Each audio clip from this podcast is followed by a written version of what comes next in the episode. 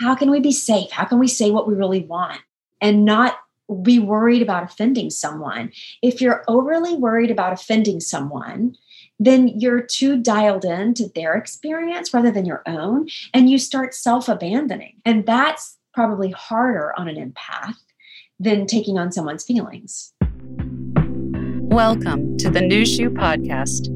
I'm your host, Vanessa Cornell. I invite you with love into this space to learn and grow with me. And for a brief moment of the day, come home to yourself. If you think you might be an empath, this is an episode not to miss. Dana Childs, an intuitive and energy healer that knows how to keep it real and practical, helps us to understand what it means to be an empath and how we as humans are actually wired to understand someone else's experience. She helps us explore different types of empathy physical, mental, emotional, and relational. And most importantly, she gives us the tools to understand how to manage the world if you are an empath how to know what's yours and what's not, tactics to ground yourself and stabilize when you're feeling overwhelmed, and how to, at the same time, both protect your energy and also keep an open heart. I cannot wait for you to listen. Before we start, I want to quickly share two current offerings at Nushu. These offerings are particularly potent for empaths. The first is Nushu Group. This is a space for self reflection in community non judgmental community. In a small group of 8 to 10 participants with a facilitator, you will journal on prompts, share your thoughts with the group, all in a space where there is no fixing, no advice giving. It's simply a space where you can hear yourself think. It really is the ultimate form of self care. The winter series, coming up, is focused on setting your intention for the new year. It's up on nushu.com so register quickly as the limited spots will sell out. Also on offer right now is Nushu Group Facilitator Training. This is a 20 week live training with me in a small cohort, an apprenticeship really, where you will learn both the skills and the theory behind holding powerful space in group. This is particularly suited for those who want to be of service in the world but hate the guru model. It is also great for those who want to expand their current offerings to include group work and also those who, like me, understand that their personal development journey is in close step with their professional development journey and their work in the world. Those who have experienced this training in the past have felt transformed and empowered. It has impacted every part of their lives, from their work to their relationships to others, as well as their relationship to themselves. This training is the heart and soul of my work, and I am very proud to offer it again this year. Learn more on our website at nushu.com. And as always, thank you for being here. All my love. Thank you so much for being with us today, Dana. Thank you for having me so, so much. The reason I really thought it would be helpful to a lot of people to talk about being an empath and what that means and what you do if you are, or if you have empathic qualities, is because it comes up so much it comes up so much in group and it comes up so much in everyone I work with that they say, I'm so sensitive. I take these things in so much. And particularly during COVID, particularly during a pandemic, I think people are feeling so much collective fear, so much collective grief. If you could, Dana, just share with us what does it mean to be an empath? Because it's people have empathy, but that's not the same as being an empath. So, first, let me say some things I was hearing coming through as you were talking. This idea of being an empath, being sensitive, people finding like, wow, I am sensitive. I do take everything and I feel everything. That, I think that's how we're actually ultimately meant to live as humans.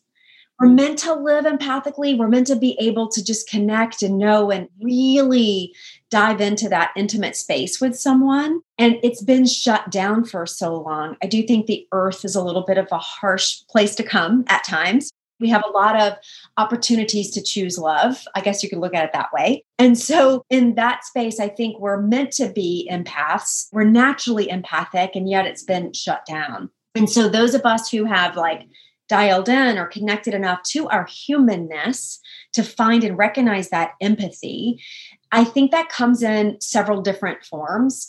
A lot of times, people who are very shut down and don't do any emotions are actually very empathic. So, think about it when you're born and you're young, your energy system is really open, your chakras are really open. Whatever you're really sensitive at, that chakra is really big. And so then it's just getting bombarded and traumatized in all these different ways. And so we go, close that down. And so we shrink it down to stay safe.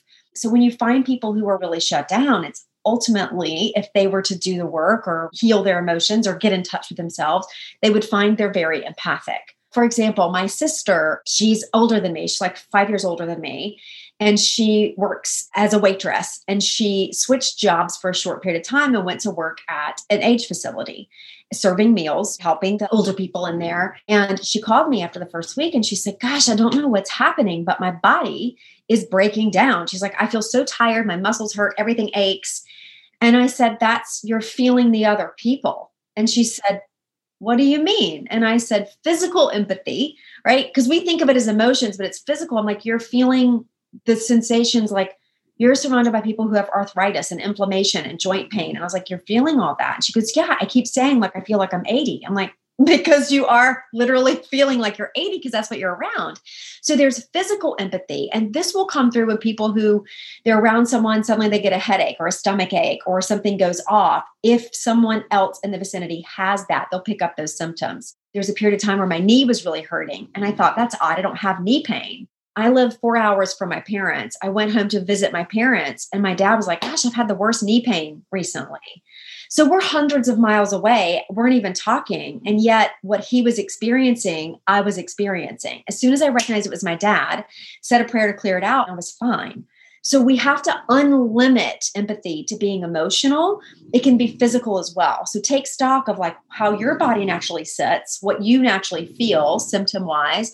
And then you can say, Oh, I'm going to the grocery store and now my head hurts. And then the same with emotions. So people who feel overly emotional, they're feeling everything and the people around them are not feeling anything or they're very level-headed or logical or calm they're probably empathically doing everyone else's emotions I think what's really important about what you said is sometimes people feel like there's something wrong with me. I take on two emotions. I'm too emotional. I'm too sensitive. And what you're saying is that's actually the most human ideal state. And that ties into, say, a prayer, clear it out. But how do we sit in that most human ideal state and not feel like, oh my God, I can't. Like, I'm going to feel the knee pain and I'm going to feel the emotion pain and I'm just going to become completely overwhelmed and drowned. And my survival is going to kick in and I'm just going to shut down. Ultimately, we are energy. And so that means if we can merge with something, a feeling, a sensation that doesn't belong to us, we can unmerge from it as well. So anything that we merge with, we can also unmerge the key sits in being self aware to know what emotions you hold in your body, what your triggers are, and what physical pains or sensations you hold in your body, and what those triggers are. When you know that, you're really quick to identify what doesn't belong. Instead of becoming scary, it becomes like, oh, this isn't me. We'll just clear that out. Or am I meant to do anything with it? We want to also recognize, like, am I meant to do something with this recognition that I have or not? So we can choose when to use it or when not to use it. Empathy becomes something that we can control. We can open for it or not. And we can decide if we want to be open all the time, right? Because that I think is living as an ultimate empath, is living in that spiritual space where there is no fear of merging because there is ultimate trust in yourself as source. And so you can always unmerge. So that constant sort of assuredness is the ultimate living. And I do think that takes steps to get to. I don't think it's like, hey, just live openly. I don't think that's a safe learning track, if you will.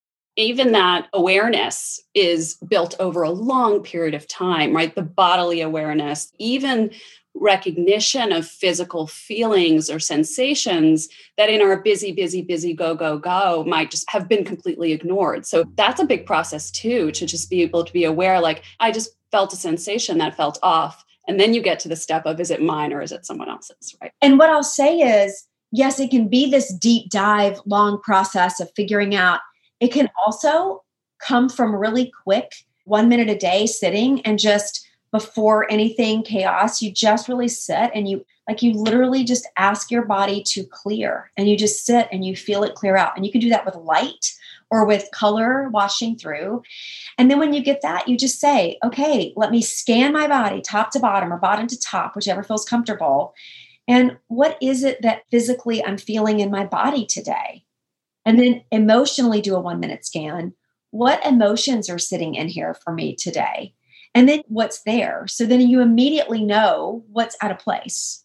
Thank you for that, Dana, because it's true. Sometimes it can feel big and scary, but sometimes it's just little check ins every day. No big deal, just check in. And sometimes the answer is, I'm not really sure. I can't really put it into words exactly. I actually took your Empowered Empath course, which is beautiful. And there is a section where you talk about mirror neurons, right? So, talk a little bit about the mirror neuron way of explaining what happens when you come in contact with somebody and that person's energy, what's going on for them, impacts you. Right. Okay. So there is a very old dating trick. If you really want someone's attention and you want them to dial into you, you mimic or mock their positioning. So if they're sitting with their hand, you know, here, you would just mimic or mock that to try to dial into their attention. It's like a little cheat, but it actually really works. And so if someone's oh, they're cold, they're rubbing their arms and you want their attention, you just, you get cold too. They're going to dial in because you're on that same frequency or on that same wavelength. Mirror neurons are in the body, in the brain. And what happens is when we dial into someone, our mirror neurons kick back so that we are mirroring what their experience is. We mirror how they feel. We mirror what they're experiencing, what their emotions are. And we mirror that because we're hardwired for connection. We're hardwired for empathy. That's in our biology. So those mirror neurons help us go, I can understand this person's experience. So we actually then create in our body the same kind of sensations or emotions or feelings or whatever that is there's a woman named Dr. Judith Orloff. She's done a lot of teachings and work around mirror neurons as well. And she has great resources on empathy. I love recommending her books. I didn't allow myself to read them because I never I didn't want a copy, but I knew when I looked at her book cover, I was like, this is a good resource. I'm sure there are YouTube videos too about mirror neurons where you can understand it's science. It's not just some weird woo woo, I have a special power we're wired to understand someone else's experience. Right. The way I think about it is that mirror neurons actually, when you observe someone or you're around someone, it actually changes your body chemistry. Like if they're happy, whatever the chemicals are firing in your body, if they're stressed, whatever those chemicals are firing in your body. And so your intention and your thoughts can also change your chemistry. So if that's a way that you feel more comfortable understanding all of this, you can contextualize it like that. That's a great way. Thank you for bringing that up. That's a great way to explain it. Mm-hmm. And so, talk a little bit about developing that ability to stay open, not just by avoiding the things that are tough. And I think what you said to me is that you can develop a filter where you're all the way open to the outside, but you're not all the way open to allow the outside in. And that's really done through the heart space. It's also recognizing the kinds of situations in which you're comfortable. Some situations will produce anxiety, be it that we're being an empath or not. So we just have to know what those anxiety producing things are and not consider that as empathy, that there's actual anxiety there. I'm just going to give a really simple little visual exercise. The ability to keep something really open, like you can keep your heart open. Your heart should always be controlled by you anyway. So if there's an environment in which you like there is hard energy to deal with, or there is even a harsh person maybe who's attacking or doesn't feel good, you should never let someone else or that event control your heart space. You want to keep that open because that's true to you. That's who you are. You're the one empowered with your heart and your openness.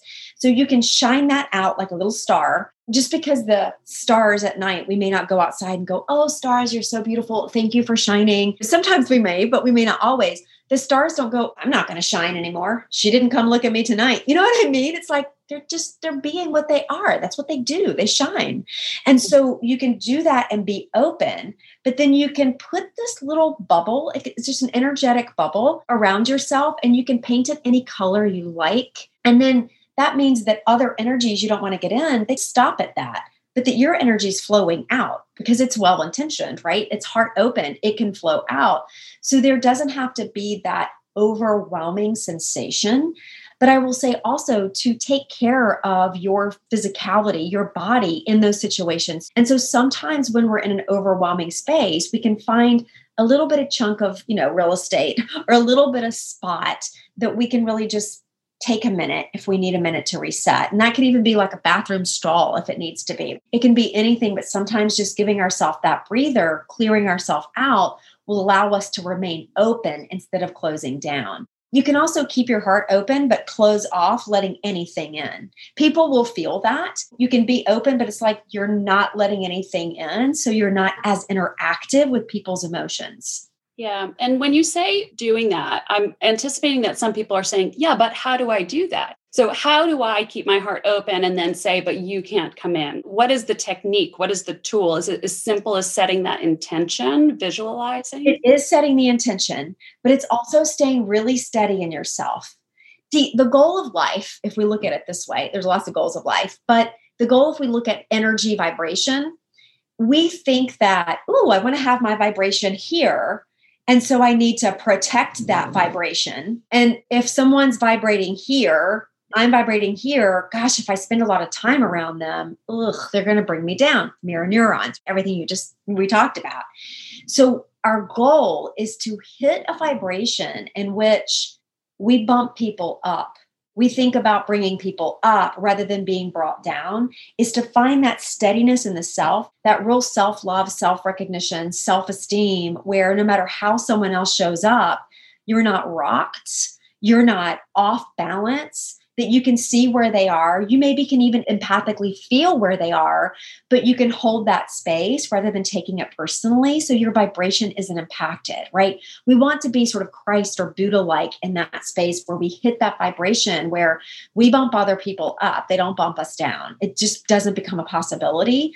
And that takes practice and it takes work I had this awakening moment years ago when I was in the sort of, you know, how you do the in and out of relationship. And so we were in and out. And I remember sitting there pre meditation and going, gosh, he just needs to do his work. Like if he would do XYZ, we would be okay. it's like a bad sign right there. If he would do this, if he would do therapy, if he would, whatever. I closed my eyes and went into meditation and I heard, or if you don't do your work, you will be stuck with him. And I was like, oh my gosh, I'm making it about someone else. I've got to focus on me doing my work gets me to that different point. So when we're empathic, I do think there is a space where we start to get judgmental, like my vibration's here and yours is here, and oh, I can't do this long with you or this person. But being aware of your own self, I'm empathically picking this up, but it's about me and my boundaries. It's about me and what I want to take on. It's about me and why am I taking this on instead of it's about this person having a crappy vibration people lose the plot a little bit when they decide that they're here and everyone else is down here. And it's like, no, no, you've lost the plot a little bit when you start setting yourself apart from your humanness. It's true. But we also have to know and give recognition whenever someone starts, any of us, ourselves included, a spiritual journey. There is a phase of ego that we go through it just is it's part of sort of the progression of it. So there is a space of like oh i'm feeling judgmental or um, i'm in my ego and i'm not it is a forming up of the spiritual self. I don't think it's wrong. It's more like i look at it like the terrible twos so i want to touch again a little bit on this sort of sense of collective grief right so we talked a little bit about oh, that stomach ache isn't mine, that feeling isn't mine, the mirror neurons. But what about the sort of collective energy? And I know that my daughter, who's very empathic and sometimes doesn't know what to do with it, feels like nobody understands me.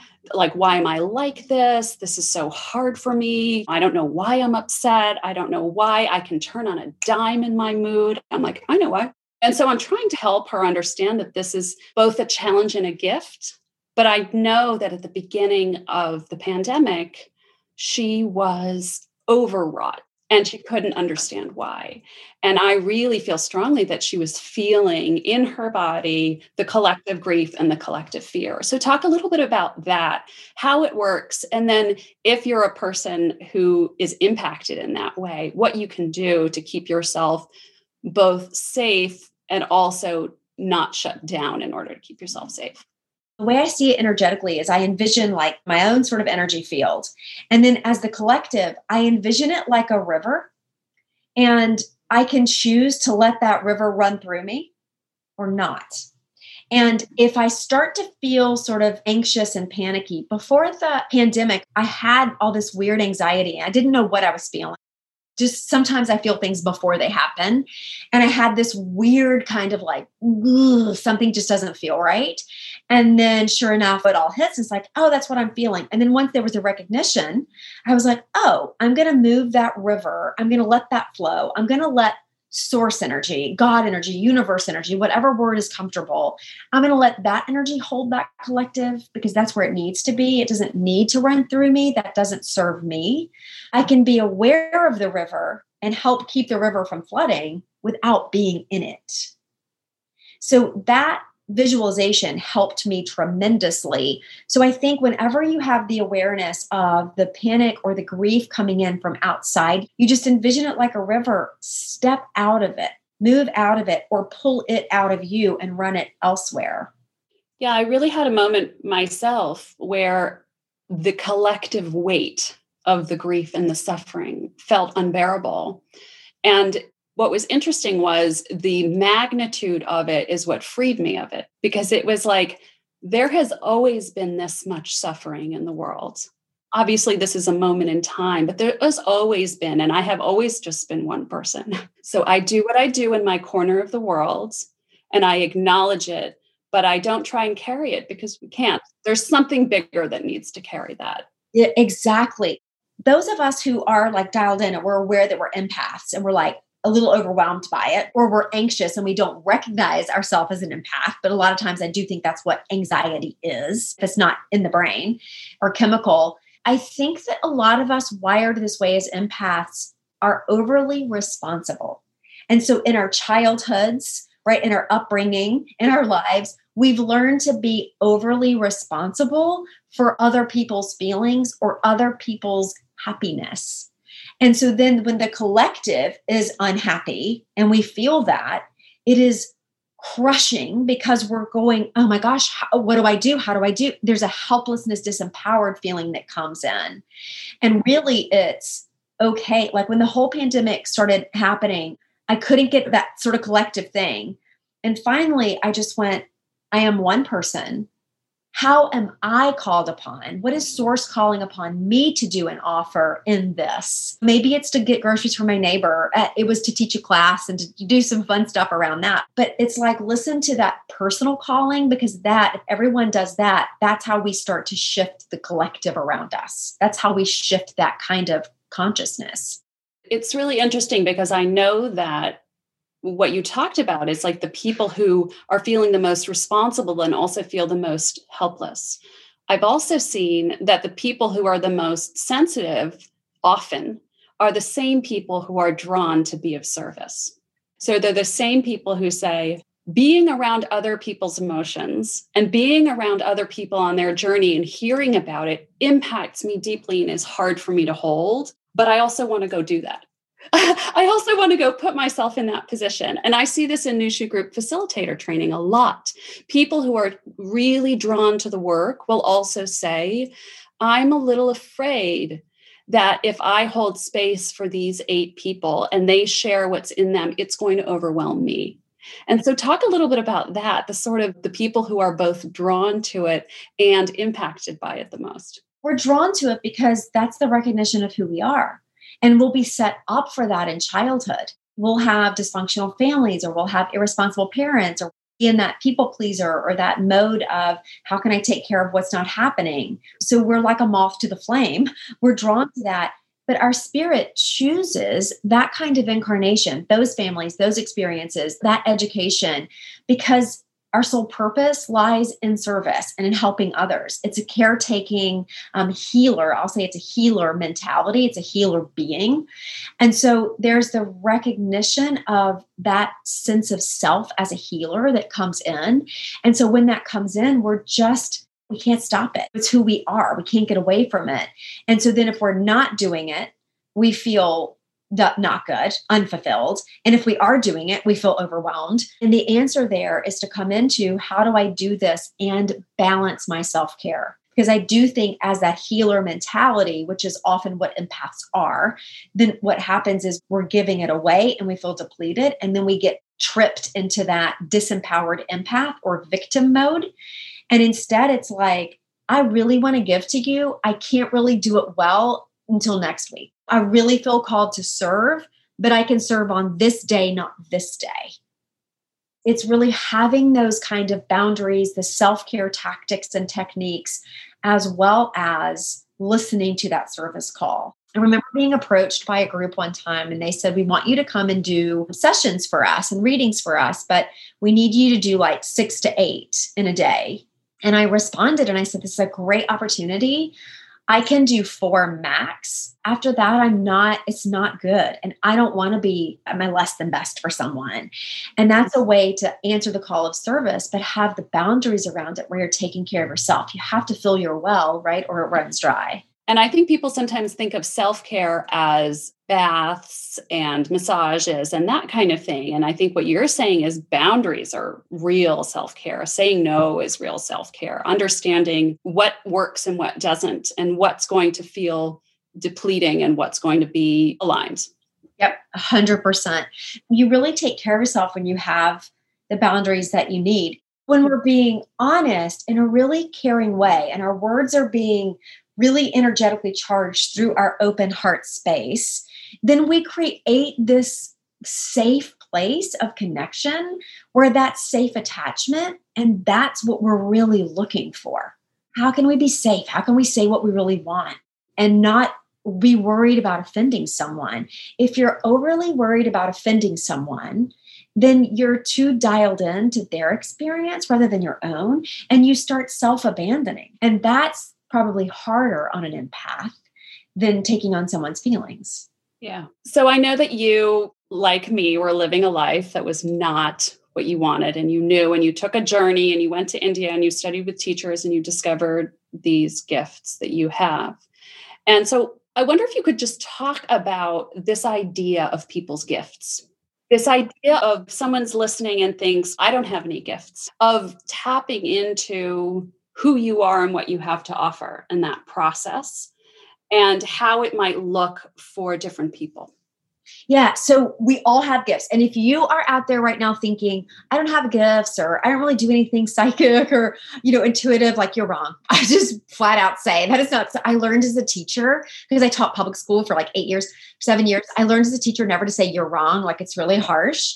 But I will say, if you think you have no intuitive gifts, you are wrong, like flat out wrong. So we all have them. That's why we're here is to find these special gifts and utilize them, not only for ourselves, but for the world around us, because we all not only have gifts that other people have, but we all have a special, unique gift that no one else has, that only we have, that only we can do. I do think we're all wired for empathy. I do think we are all empathic. And so, gifts, I visually see them sitting in certain chakric energy centers. And so, our root chakra, right, that place at our hips that connects down through our legs and feet, that's the place where we hold physical empathy. We connect into other people's physical feelings. Then we move up and we have emotional empathy, and that's like in the abdomen area and the sex organs. And that's where we have emotional empathy. We can feel other people's feelings. And then we move up into the third chakra, which is more stomach, pancreas, digestive organ. That's where we have the gift of mental empathy, which gets overlooked. But if you're like a great employee and you know how your boss thinks and how they're going to want everything laid out, like you can just read their mind, you're using a gift. That's a gift of mental empathy. When you're talking to someone and like, oh, I know what she's going to say next. I know how her mind works, or I know what my partner's thinking. Like I know what he's going to say when I bring up, oh, I'd love to do this vacation. That's mental empathy. It's a gift. You're using a gift, which is a really overlooked one and quite a fun one. And then hmm. there is that gift of energy healing that sits in our hearts, that gift of the ability to also sense out relationships. You go to a party, back in the day, or you're on a Zoom party and you realize, oh, so and so likes so and so, but she doesn't know it. And he is liked by her, but he doesn't know, you know, or, ooh, they're together and they're not telling anyone they're together. You can just sense those relationships. That's a relational empathy and it sits in the heart space. And then we get into the gifts in the fifth chakra where we have clairaudience, we can hear clearly, we can also taste clear information, and we can smell clear information. So, like you smell cigarette, but no one's smoking, maybe that's a, a deceased spirit, right? That's a gift. And then you have clairvoyance. So you can see, you can have images. Maybe you have dreams. Maybe you see things with your open eyes, or you close your eyes and see it in your mind's eye, or you can see the future. There's so many more, like they just keep going. So there's all these gifts. And I think sometimes people are utilizing gifts and they're so second nature to them, they don't realize that they're using gifts. Yeah. And I think that there are a lot of people who ask me, how do I know if it's intuition or if it's anxiety? How do I trust myself? And I think that sense of being kind to yourself is a big factor. Yeah, it's a huge factor. I will say when you feel overwhelmed by anxiety, first you want to go into your nervous system because this is how you can tell the difference, right? You first go into your nervous system. So be that that you take a minute, you close your eyes and you just do deep breathing the box breath with four in, hold for four, four out, hold for four, that done three to five times or for a minute is going to help reset your nervous system. So that's step one is getting to that. And then once that's reset, then you go quiet for 60 seconds and do that body clearing where you ask, What is not mine? I need it to leave and go. Please leave me with only what's mine then you're left with what may actually be anxiety or with clarity of like, wow, that just was weird. That wasn't me. And if what you're left with is anxiety, then you go, okay, I need to keep focusing on my nervous system and calm the nervous system down. So there are yoga postures for that. Specifically, there are meditation techniques, there are breathing techniques, sometimes just walking, just being in a quiet space and taking out noise pollution and visual pollution can help. So anything that helps calm your nervous system can bring you out of anxiety and reset you back into your intuitive self. Yeah, that's wonderful a couple of other questions I want to get to. And we don't have too much time, so maybe we'll do a little bit of a speed round here. Do you think that remembering and following themes you loved as a child is a good place to start to look for your gift? So, for example, I used to pretend I had energy shooting out of my hands as a child. I've been studying Reiki as an adult. No idea if I'm on the right path. Sounds like it. yes, is the answer we're more connected to our natural authentic self when we're young because we're not yet forming up how we have to be or who we think we should be. So we're still in love with ourself our real self. For some that can go away quite early. For others that can stick around. And so then to get back into what that was that can really clue us in. When i was 8 9 10 11 12 i would literally play school all the time. My mom was a teacher and she would bring home teacher workbooks and I would set up my school in the attic and I had all my stuffed animals and my roster I would call attendance. I would teach all about science and flowers and pistils and stamens. I don't know how I even remember that. I taught it. I taught it when I was in 5th grade. And so it was that natural space and then of course I was like I'll never be a teacher. Now I'm like oh that's that is exactly what I love to do. So I do think that we connect back into what those gifts are. I also remember having this real connection with animals growing up. Like I, I just wanted to be around them. I knew what they were thinking and feeling. And so when I took an animal communication class years and years ago, it came so naturally. And I was like, oh, I've always done this. We're reminded of who we are and it will come back. So if you're having, you're stumped and you're having trouble with your gifts, by all means, look back at your childhood. What did you feel pulled to? How did you feel pulled there? And then regain that, reconnect to that. Yeah. So, how do I balance wanting to hang out or spend time with friends and family, but also wanting to protect my peace? I miss social gatherings. People miss me a lot, but I like to preserve my energy and don't want people to feel like I don't love them. So, I would say that's where you have to really day by day dial in to what feels good and right for you to protect that space, but to give yourself that connection that we are social creatures, even if we're empaths and introverts we're very social creatures. And so if we go without that for too long, our wiring can get off, our nervous system can get off. We need that. So I would say to push yourself sometimes, put yourself out in that environment and work on your boundaries while you're in the environment. And then know when you need a break, know when you're done. I often will go, Gosh, I don't really want to be around people. Like, I'm so good by myself. And then I will make myself like go talk to a neighbor or go do something. And then I feel this energy by it.